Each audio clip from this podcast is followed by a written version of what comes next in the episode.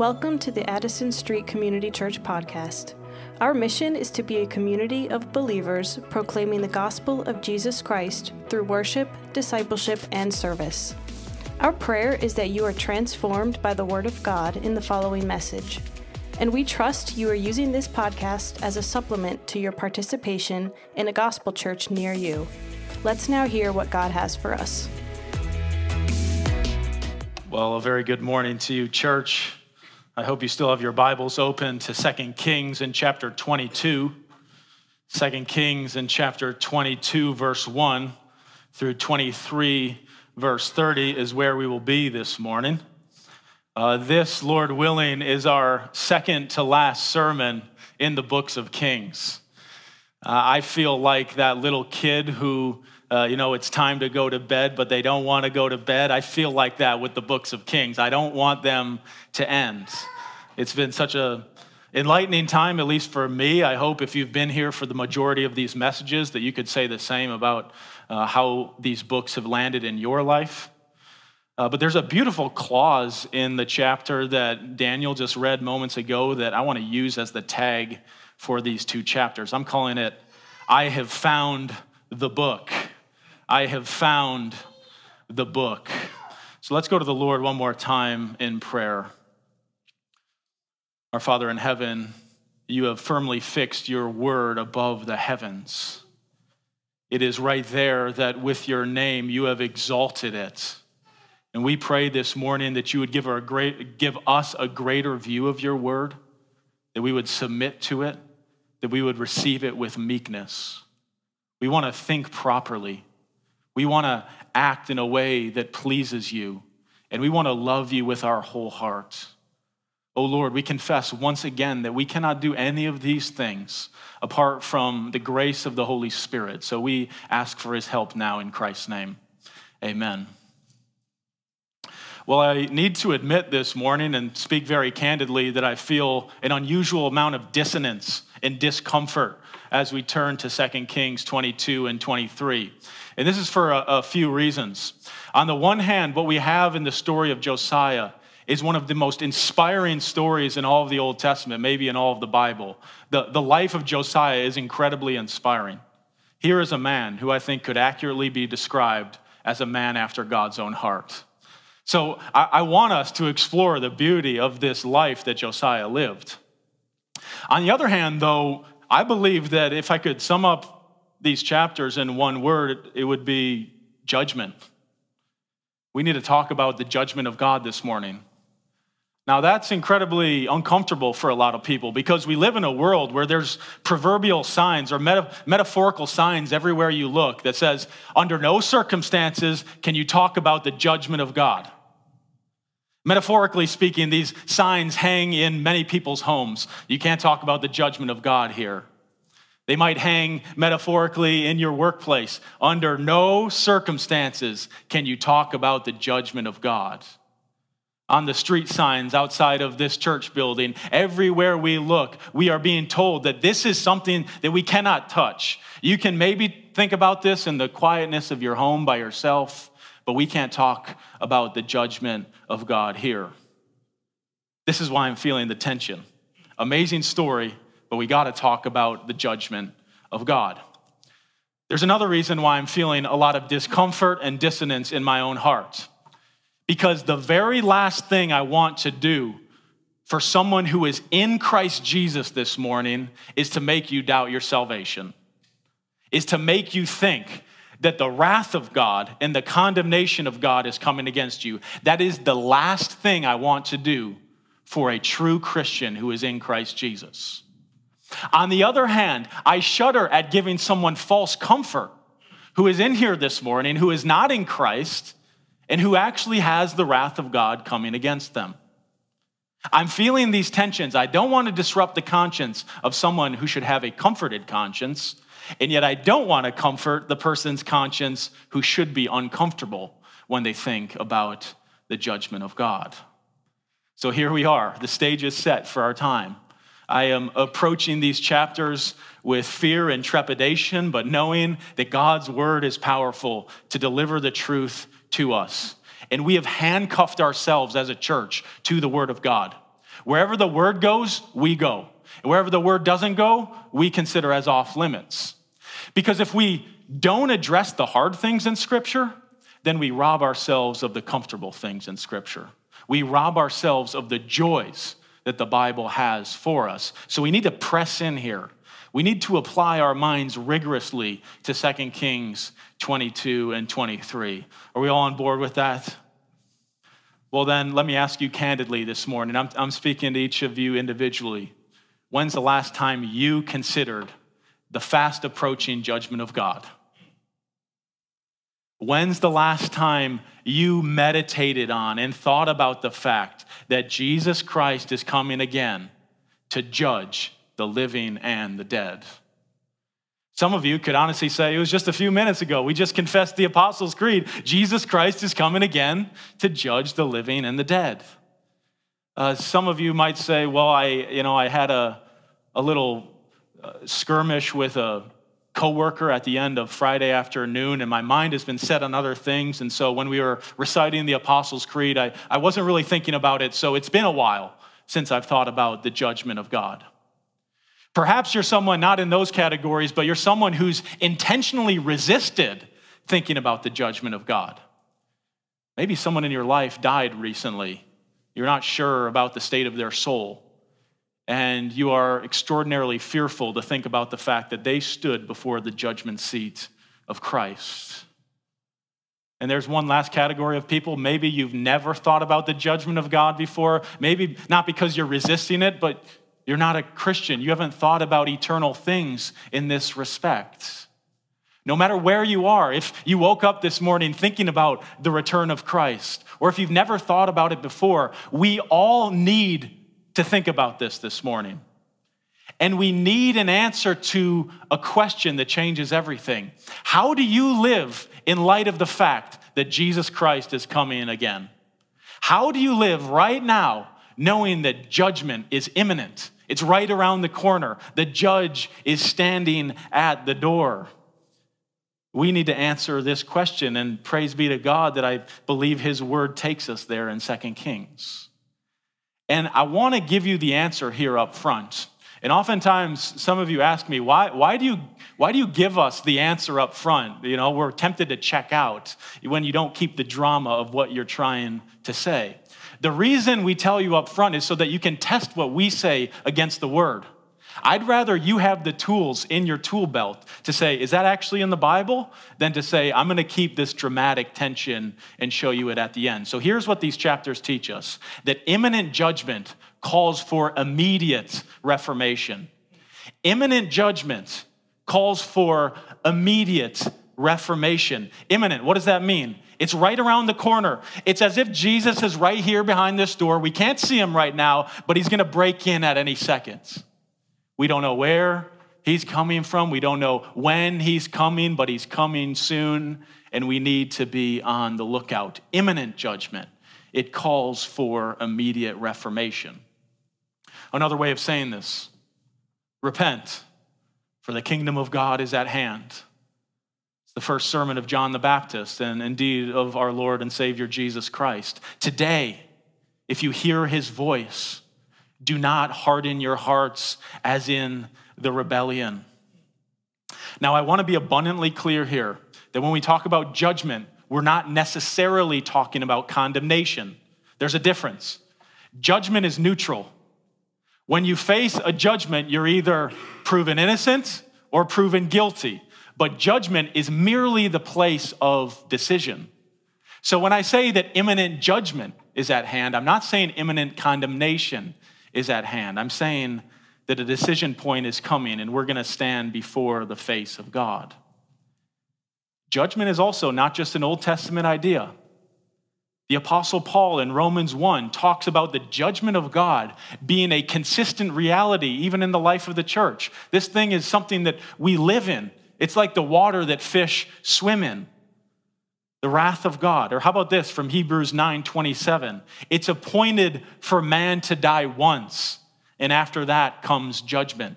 That's a New Testament text. Or how about this from the Apostle Paul in 2 Corinthians 5? For we must all appear before the judgment seat of Christ so that each one may receive what is due for what he has done in the body, whether good or evil. Are you tracking with me? This isn't just an Old Testament idea.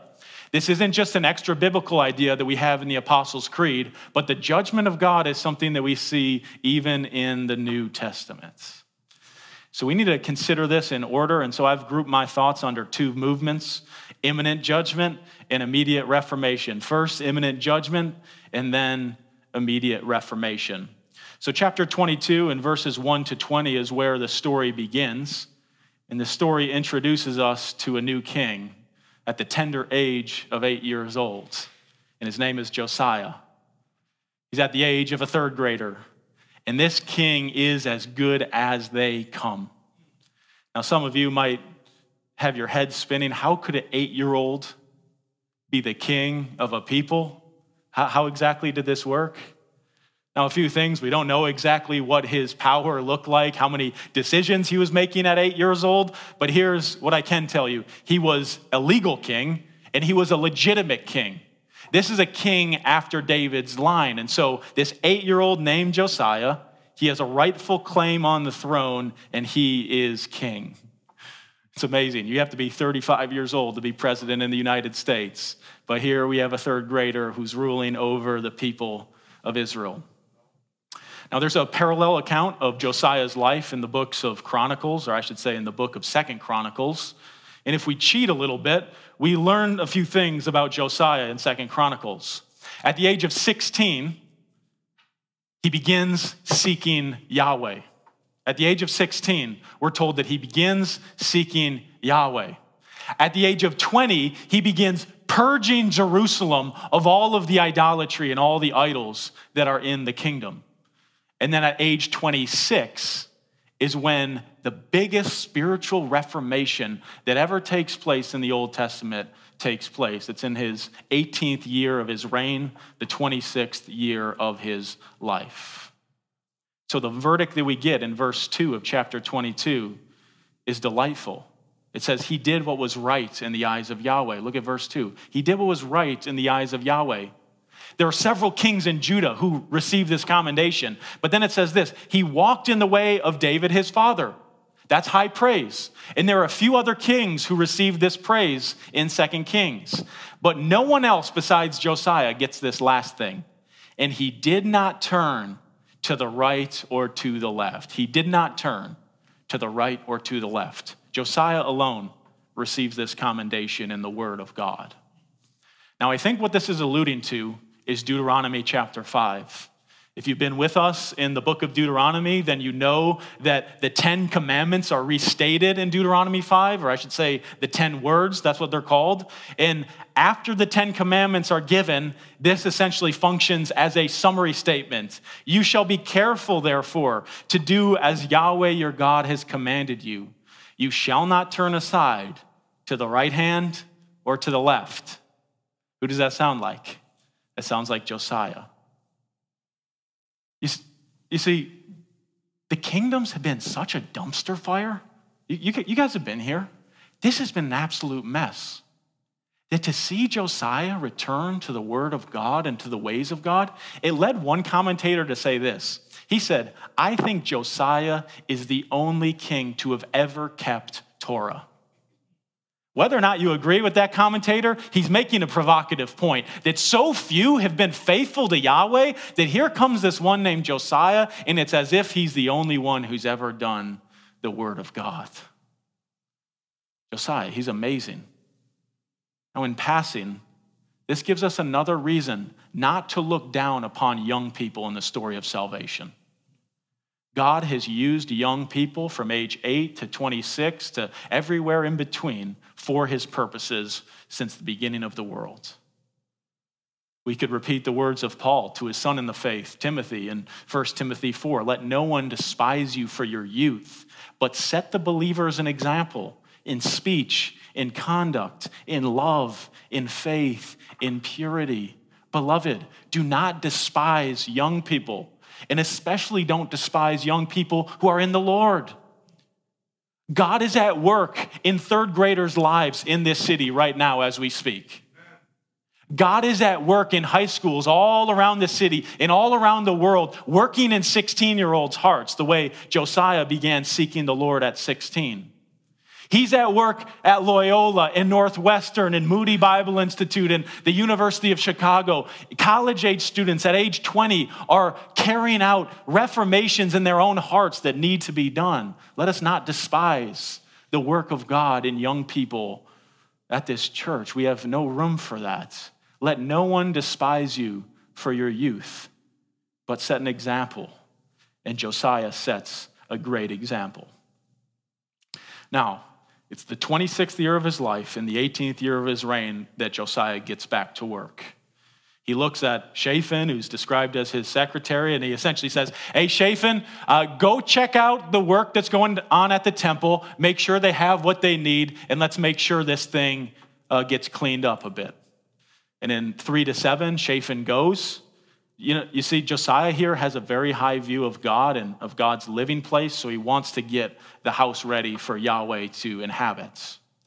Now, the very next thing we learn in verse 8 is that Shaphan didn't necessarily do what the king said. We're not told about that. But we're introduced to a dude named Hilkiah. And he has this serendipitous discovery in the house of God. I have found the book of the law. I have found the book of Torah in the house of Yahweh. And so Hilkiah takes this book that he finds, he hands it to Shaphan, and Shaphan reads it.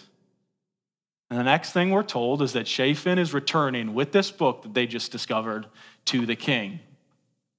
And he gets in the king's presence and he says, Hey, king, I did what you asked me to do. I uh, got things in order at the temple. But then he saves the most interesting line and the most interesting point for the last thing he says. Oh, verse 10. Oh, by the way, Hilkiah the priest has given me a book. By the way, by the way, Hilkiah the priest has given me a book. He almost says it nonchalantly as if it's as if it's just one other point. And so he reads it. Now, let me ask you, what did you do the first time you read the Bible? Do you remember that day? When was the first time you heard the Bible read or you read it personally? When Josiah hears it, verse 11, he tears his clothes. He tears his clothes. It's an outward expression of inward distress. He didn't turn to the happiest chapter of the Bible. We're not told exactly where, he, uh, where it was read from, but something in the Word of God causes deep distress in his soul, and he tears his clothes he heard something that was incredibly upsetting. And Josiah has the courage to say that things are not the way they're supposed to be.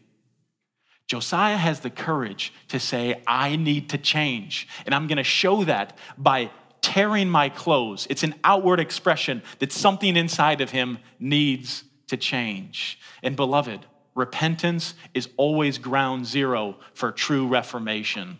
This is where Reformation starts. Reformation always starts with repentance. No repentance, no true Reformation. Repentance is the turning away of our hearts towards lesser things, turning them back to Yahweh, the one that they were designed for.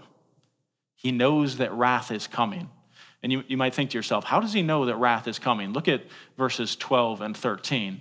He sends five grown men to inquire what this word means. And he says, verse 13, For great is the wrath of God that is kindled against us because of our disobedience, is what he's saying. Josiah draws a straight line between the disobedience of the people and the wrath of God. This leads to this covenant breakers deserve covenant curses. And he knows that the people have broken their wedding vows with God and that covenant curses are coming against them. Well, the story then jumps immediately to Huldah the prophetess. Huldah the prophetess. They were simply told to go find out what this means, and they find themselves here in the presence of Huldah. Now, keep in mind that Josiah, he's not looking for a modification of the word. He's not trying to change the word that he just read. He's simply looking for an interpretation of it. He knows that covenant curses are coming. He's just wondering how quickly are they coming? Now we need to know this. At the time of Josiah, We know for a fact that Jeremiah prophesied, the Jeremiah in your Bible, and Zephaniah prophesied. Zephaniah is one of the most eloquent, old, shorter prophet, Old Testament writers. Jeremiah, one of the major prophets, and Zephaniah, they're alive at this point. They could have easily gone to Jeremiah or Zephaniah, but these guys go to Huldah, the prophetess. Why? Well, we can learn a few things here. One, when godly women speak, wise men listen. When godly women speak, wise men listen to what they have to say. I'm not commenting here on our church's stance about who ought to be called pastors and what the New Testament teaches on that. It's not what I'm getting at here. What I'm getting at is she has the word, she explains the word to them, and these wise men listen. Ladies, you can tune out for a second. Brothers, when's the last time you went to a sister for a word of guidance as to what God might be doing in your life? When's the last time you invited a sister in Christ, one who you know is godly, to speak into the dynamics of your marriage or of your relationship? When's the last time you sought a woman for an interpretation of the Word of God? When godly women speak the Word of God, wise men listen. All right, now, brothers, you can tune out, and I want to speak to the ladies. I'm making a shameless plug that as, that as many women from this church get trained to teach the Bible as humanly possible. I'm making a shameless plug for that. We desire more and more women to be fit to teach the Bible and to love teaching the Bible. And there is a Simeon Trust biblical workshop for biblical exposition that's designed specifically for women coming up in March of 2024. And I want so many women from this church to go to that that they have to start a whole nother conference for the women in Chicago. Women of God have always been designed to have the Word of God and to know the Word of God and to teach the Word of God. Again, don't hear what I'm not saying. I'm not saying anything about our view of who ought to be pastors and elders in the church. What I am saying is that women with the Word are powerful for the kingdom of God. They go to Huldah, not to Jeremiah, not to Zephaniah. Here's another thing we can learn from this that just because Huldah might not have the biggest ministry in the world, that she has anything less to say. The point is, it doesn't matter who the messenger is. The point is, it matters what the message is. And if it's Huldah or Jeremiah or Zephaniah, they all bring the word of God to bear on the people of God. So here's her message in verse 16. She says, Yahweh is bringing disaster.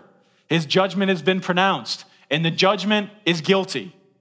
That's her message. And look how personal she gets in verse 17. Because they have forsaken me, she's speaking on Yahweh's behalf. Because they have forsaken me and have made offerings to other gods, that they might provoke me to anger with all the work of their hands. Therefore, my wrath will be kindled against this place, and it will not be quenched. It's a message of disaster, isn't it? Disaster is coming on the people of Judah.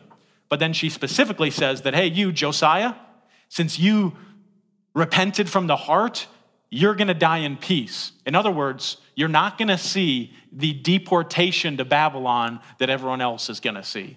That's what she's saying here to Josiah. Well, the chapter then ends with the five men heading back to King Josiah, and that's the end of the chapter. You see the imminent judgment here? Josiah feels it when he reads the word, and he hears it from Huldah the prophetess. And it calls for immediate reformation in Josiah's life.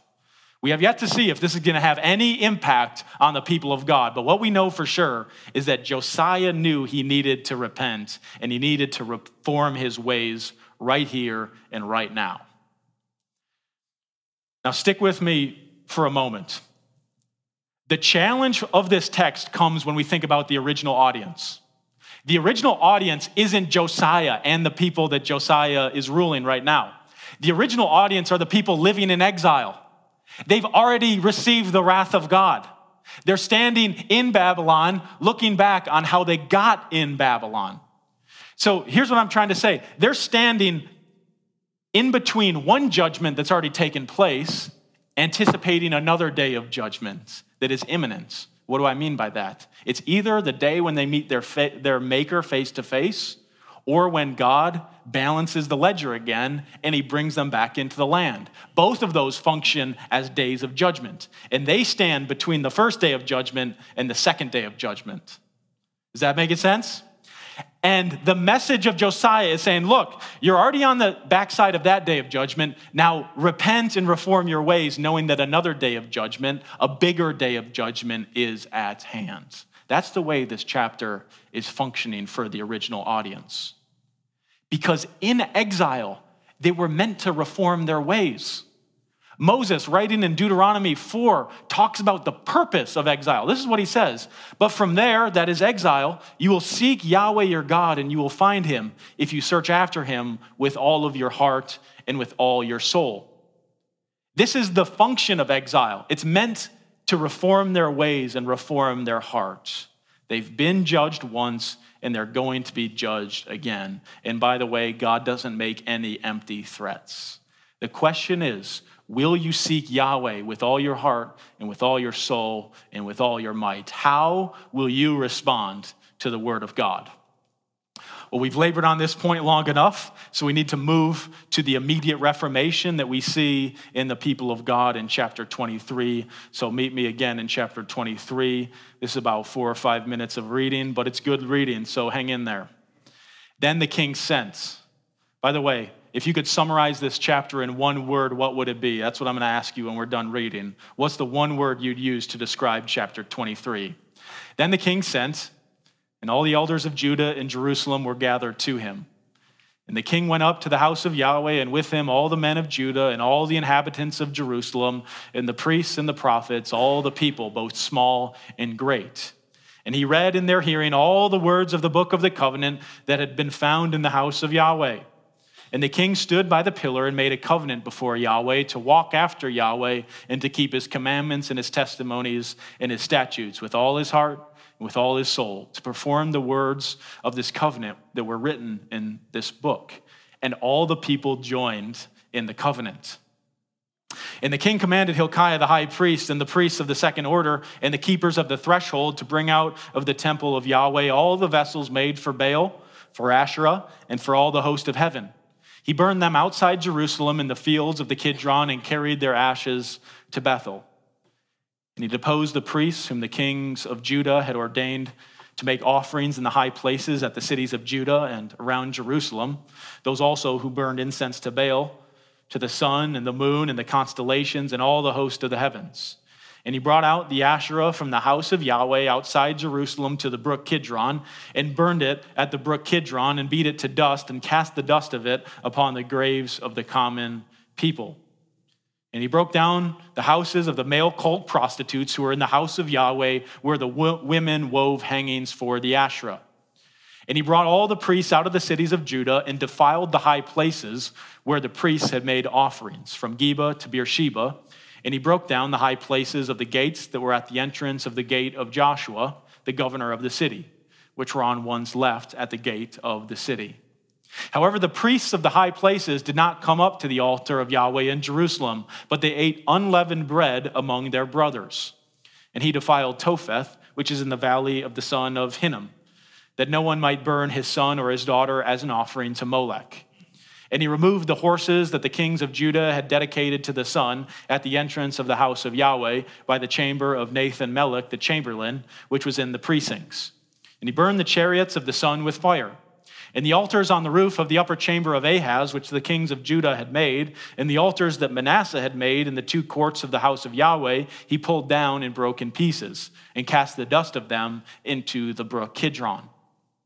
And the king defiled the high places that were east of Jerusalem, to the south of the Mount of Corruption, which Solomon, the king of Israel, had built for Ashtoreth, the abomination of the Sidonians, and for Chemosh, the abomination of Moab, and for Milcom, the abomination of the Ammonites and he broke in pieces the pillars and cut down the asherim and filled their places with the bones of men.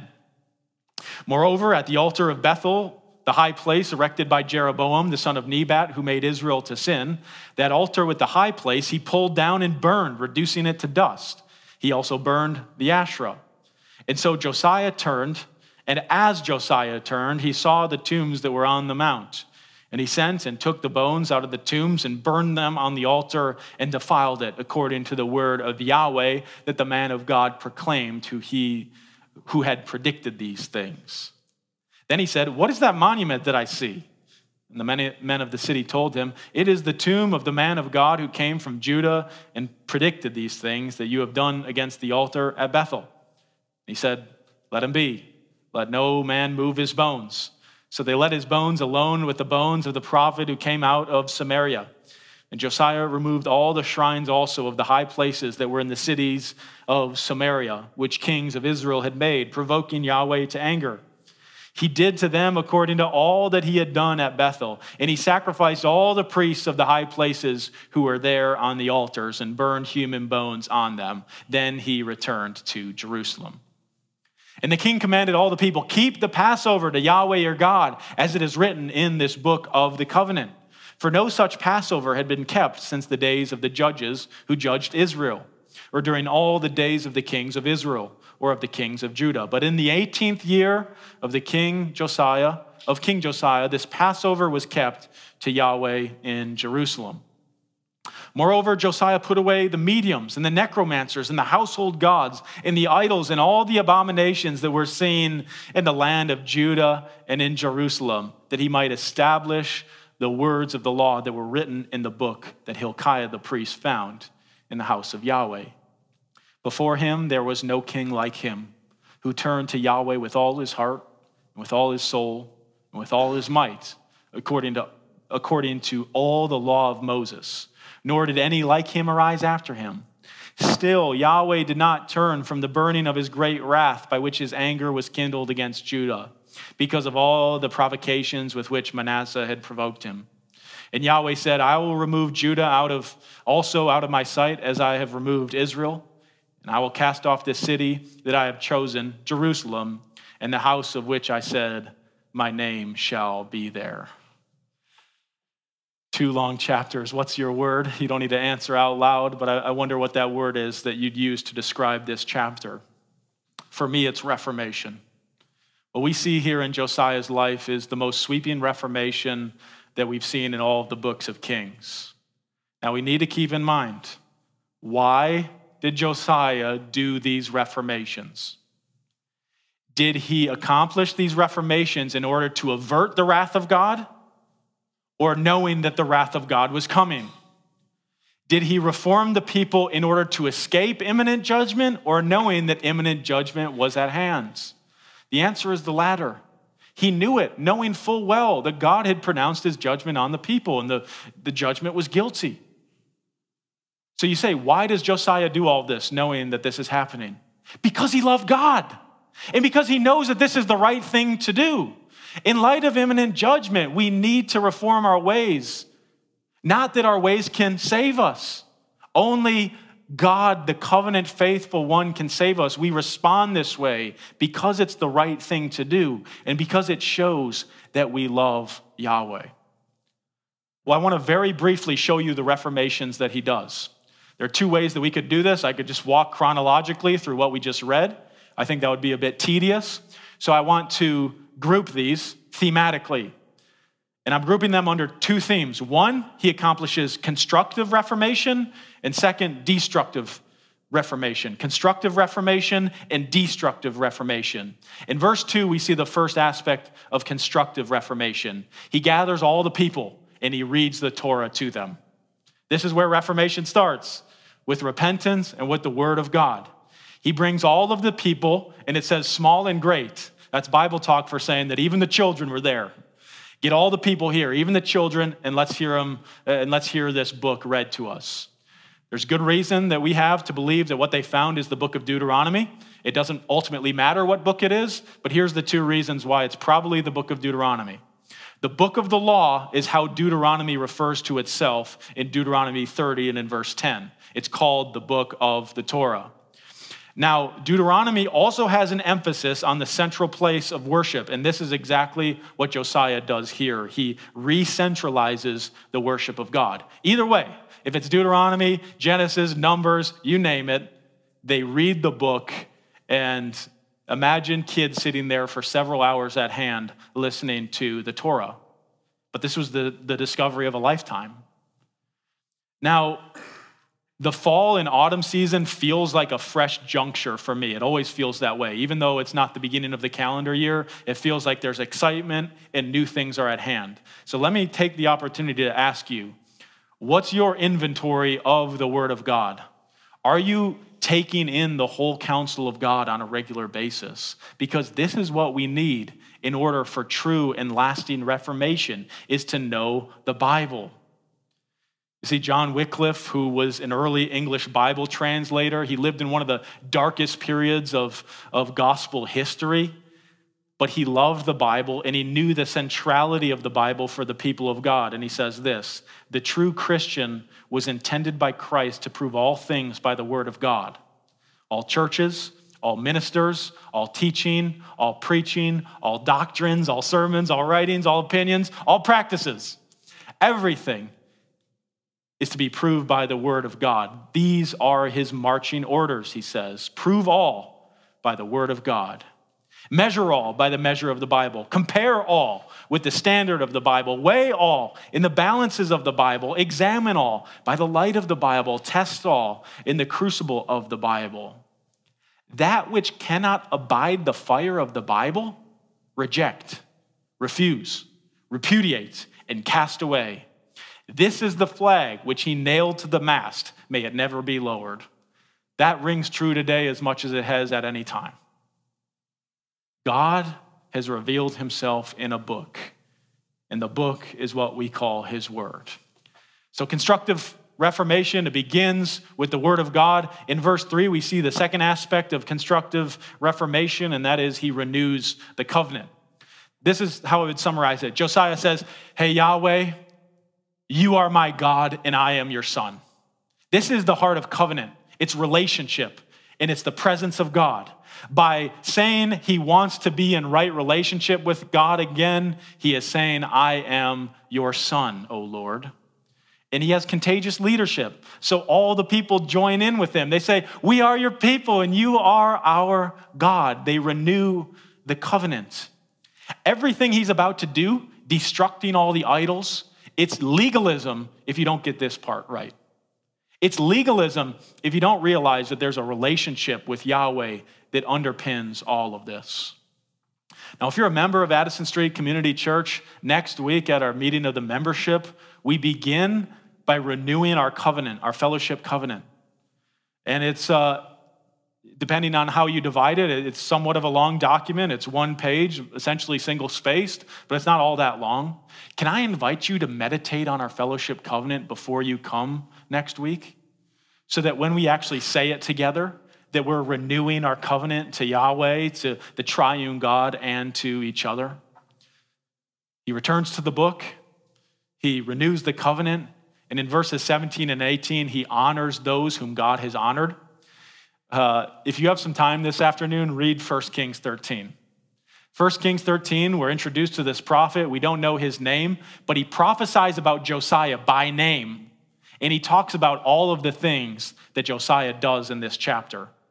And there's this monument that Josiah sees that piques his interest, and he's like, What is this monument? And they're told that, Oh, this was the prophet who predicted all of these things. And Josiah essentially says, Honor, the, honor this monument because true reformation honors that which God has honored. Now, that is the constructive reformation that Josiah institutes, but he saves the best for last. He reestablishes the Passover meal. Now, think about this. If you knew the day on which you were converted to Christ, what, what would be more important, your birthday or your redemption day? What's more important? It's the day when Christ set you free from sin and death and the grave. How could you ever forget the day when you were saved? The Passover was designed to help them never forget their birthday as a nation, their, their day of redemption as a nation. The Passover was meant to be a tactile reminder that God had set them free. And they hadn't kept the Passover since the day of Judges. So Josiah keeps the Passover. When we get away from the Word of God, we rob our souls of the joyful feasts that God has made for us. This was meant to be a good thing for them. All right, that's the constructive reformation. Very quickly, the destructive reformation. We saw that he is set in this trajectory in chapter 22 when he tears his clothes. He then gets to cleansing the temple. He needs to get rid of everything that the honored guest hates in order that the honored guest would love being there. I was at my neighbor's house a few weeks ago, and one of our other neighbors was at the house as well. And she was talking about how they had just closed on a new house across the street from where they lived right now. And they had they had made the purchase of the home, but they hadn't yet closed on it. So they, they weren't able to yet move in. So one day she's looking out of her house and she sees the new house that they just bought, and there's a light on inside. And she's like, I, when we were in there last, we didn't leave any lights on. What's going on here? Why is there a light on? So she calls up the agent who was selling the house and she's like, Can you go check this out for me? Well, the agent goes there and there were squatters living in the house. They had drawn up a lease with that address on it to make it look like they were legitimate tenants of that house. In order for my neighbor to move into that house, the squatters needed to be pushed out. The same is true for Yahweh. He can't live in the temple if there's Baal and Asherah poles in there. You got to get rid of this. I got to watch my language. You got to get rid of this stuff that Yahweh hates in order for Yahweh to live there. Yahweh hates this stuff. He's not going to live in the temple. So Josiah cleanses the temple. This is the hot spot of God's glory, and he's not going to share it with anyone, and he's not going to share his people with anyone. Well, he starts at the house of God, but then moving from that central place, he moves out to all of the places in his kingdom that he rules over.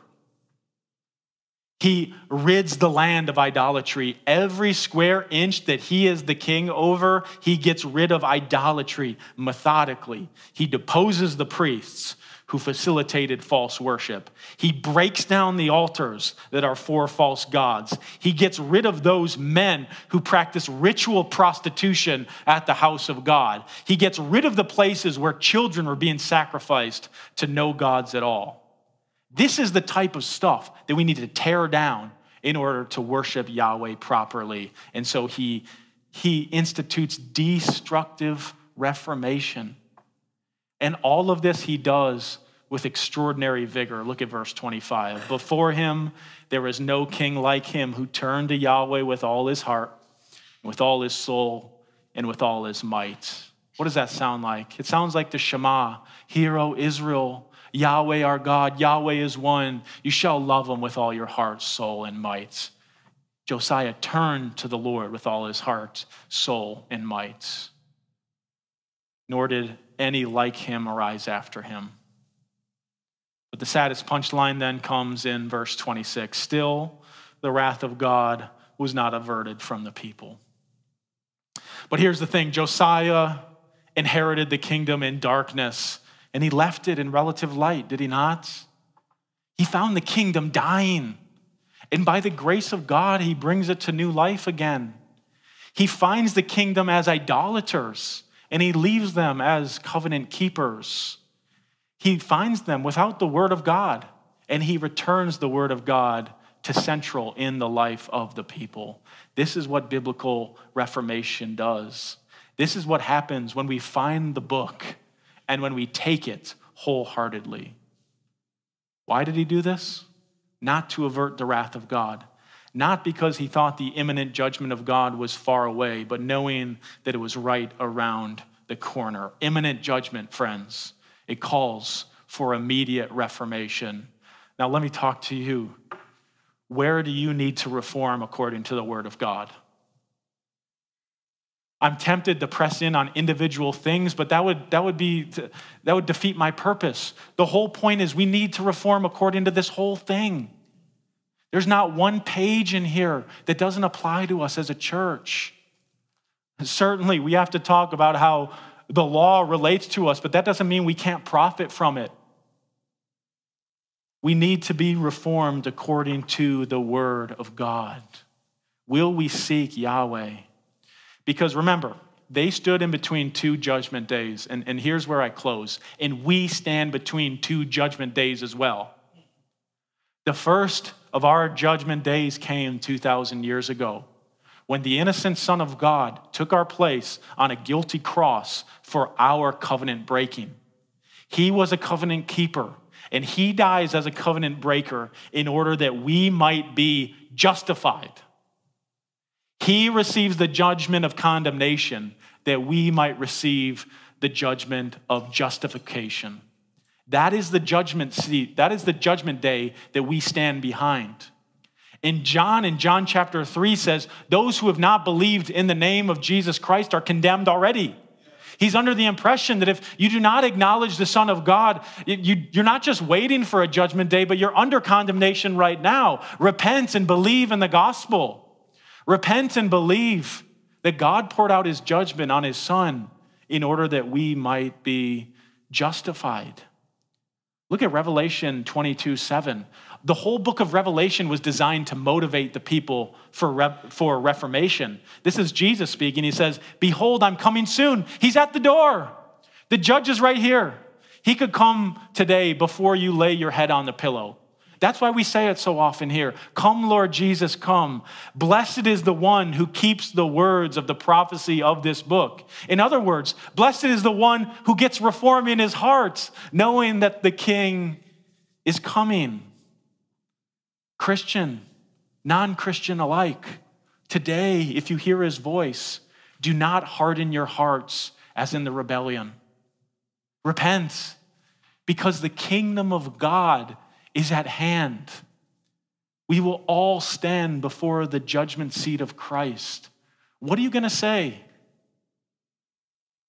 Think about that. It, we labor so hard for the speeches we write in school and for the presentations we have to give at work. What are you going to say when the God of the universe calls you to account? Why should he let you in? How about this from the Heidelberg Catechism? This puts it so perfectly. How does Christ's return to judge the living and the dead comfort you? In all distress and persecution, with uplifted head, I confidently await the very judge who has already offered himself to the judgment of God in my place. There's been a judgment, and we await a judgment. We stand in between two judgments. He stood in my place and removed the whole curse from me. Christ will cast all his enemies and mine into everlasting condemnation, but will take me and all his chosen ones to himself into the joy and glory of heaven. Praise be to God. We stand on one side of the judgment, waiting for another one. And we better be able to point at Jesus and say, Because my name is written on his hands, because my name is graven on his heart, therefore I can come in. He took my covenant curses that I might receive his covenant blessings. We need to rehearse what we're going to say when we stand before the judgment seat of God.